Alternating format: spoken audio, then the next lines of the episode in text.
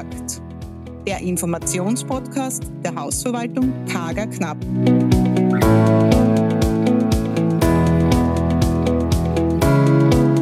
Herzlich willkommen bei unserer Folge 2 mit Maria Magdalena Kager Knapp zum Thema erneuerbare Energie. Hier stellt sich die große Frage, was ist das überhaupt? Anders als am Beispiel Kohle und Öl wird die Wärme der Sonne nicht einfach aufgebraucht. Sie ist jeden Tag neu da. Erneuerbar nennt man diese Art von Energie, weil man aus Sonne, Wind und Wasser immer wieder Energie gewinnen kann. Das ist der große Vorteil, dass diese immer wieder zur Verfügung steht und wir die Ressource nicht aufbrauchen. Daher hat eben die Regierung versucht, eine Regelung zu finden für die Zukunft, um auch Wärme und Heizung und Warmwasseraufbereitung für die Menschen zur Verfügung zu stellen. Sie haben bestimmt schon von diesen Energien gehört und wo diese eingesetzt sind. Windenergie wird zur Stromerzeugung verwendet. Sonnenenergie, Photovoltaik, Solarthermie für Strom- und Wärmeerzeugung. Biomasse zur Strom- und Wärmeerzeugung sowie Herstellung von Biogas oder Biokraftstoffen. Wasserkraft zur Stromerzeugung. Geothermie ist die Nutzung der Erdwärme zur Strom- und insbesondere Wärmeerzeugung. Diese Art von erneuerbarer Energie hat natürlich ihre Vor- und Nachteile.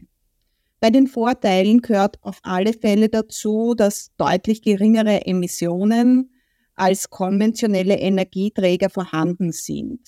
Man hat natürlich auch eine geringere Abhängigkeit von Energieimporten. Das heißt, man ist nicht wirklich durch Nachbarländer oder sonstige Transportstrecken abhängig. Der Nachteil ist natürlich, man hat am Anfang hohe Investitionskosten, in der Anlage, man muss die Netze zur Verfügung stellen und natürlich auch die Infrastruktur muss vorhanden sein, vor allem in den Häusern, die aktuell sicher noch nicht darauf vorbereitet sind. Es ist natürlich eine schlechtere Verfügbarkeit da, weil man einen Speicher benötigt. Wenn ein Speicher nicht vorhanden ist, gibt es natürlich bei der Sonne Tag- und Nachtsituation und natürlich Sommer, Winter wird auch eine unterschiedliche Ausnützung da sein. Für erneuerbare Energien war 2022 ein Jahr wichtiger Weichenstellungen. Der Krieg in der Ukraine macht die Suche nach Alternativen zu fossilen Brennstoffen noch dringlicher. Der Ausbau der erneuerbaren Energie und die Produktion sauberer Energie erreichen neue Höchststände. Das hat natürlich auch Österreich äh, erreicht und ein zentrales Ziel für die österreichische Bundesregierung gesetzt, dass bis zum Jahr 2040 Klimaneutralität zu erreichen ist. 2040 ist nicht mehr weit hin und das bedarf natürlich einer guten Planung.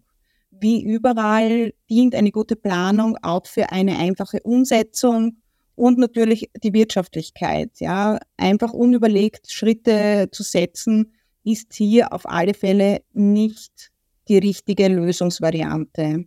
Bis dahin ist eben noch ein weiter beschwerlicher Weg für uns als Hausverwaltungen da und die Industrie muss natürlich auch nachrüsten und nachbauen, damit für die Wohnungseigentümergemeinschaften äh, die richtige Lösung geschaffen wird.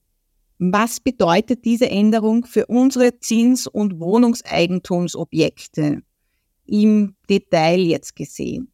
Wir müssen als Hausverwaltung uns Gedanken machen, welche Änderungen bei der Beheizung und Warmwasseraufbereitung auf uns zukommen. Hier gibt es natürlich eine Grundlagenermittlung, die der Hausverwalter aktuell an die Tagesordnung setzen kann. Wichtig ist zu klären und zu eruieren, welche Heizungen aktuell im Haus vorhanden sind. Handelt es sich um Einzelheizungen oder um Zentralheizungen? Bei Einzelheizungen kann man überlegen und einmal in Erfahrung bringen, wie alt sind diese einzelnen Heizungen. Einzelheizungen bedeuten Gasthermen. Zentralheizungen verwendet man meistens das Wort bei einer Öl-, Gas- oder auch Fernwärme ist eine Form der Zentralheizung. Wenn man diese Grundlage einmal weiß, welche Heizung im Haus vorhanden ist, muss man natürlich weiter denken, was ist notwendig oder welche Maßnahmen muss ich setzen, damit ich eine Umstellung vornehmen kann. Weil Sie können sich schon vorstellen, wenn ich Einzelheizungen im Haus habe und möchte die auf eine Zentralheizung ändern, dann bedarf das einer entsprechenden Planung. Das bedeutet, ich brauche einen Raum für die Zentralheizung und ich muss natürlich auch die Versorgung, Leitungsführung durch ein bestehendes Objekt planen. Weiters ist es auch wichtig, Informationsveranstaltungen für Eigentümer zu machen, da diese natürlich über die Information auch Entscheidungen treffen können. Das trifft sowohl Eigentümer, Mieter gleichermaßen, weil durch die Einzelheizungen auch in ein Mietobjekt eingegriffen werden muss.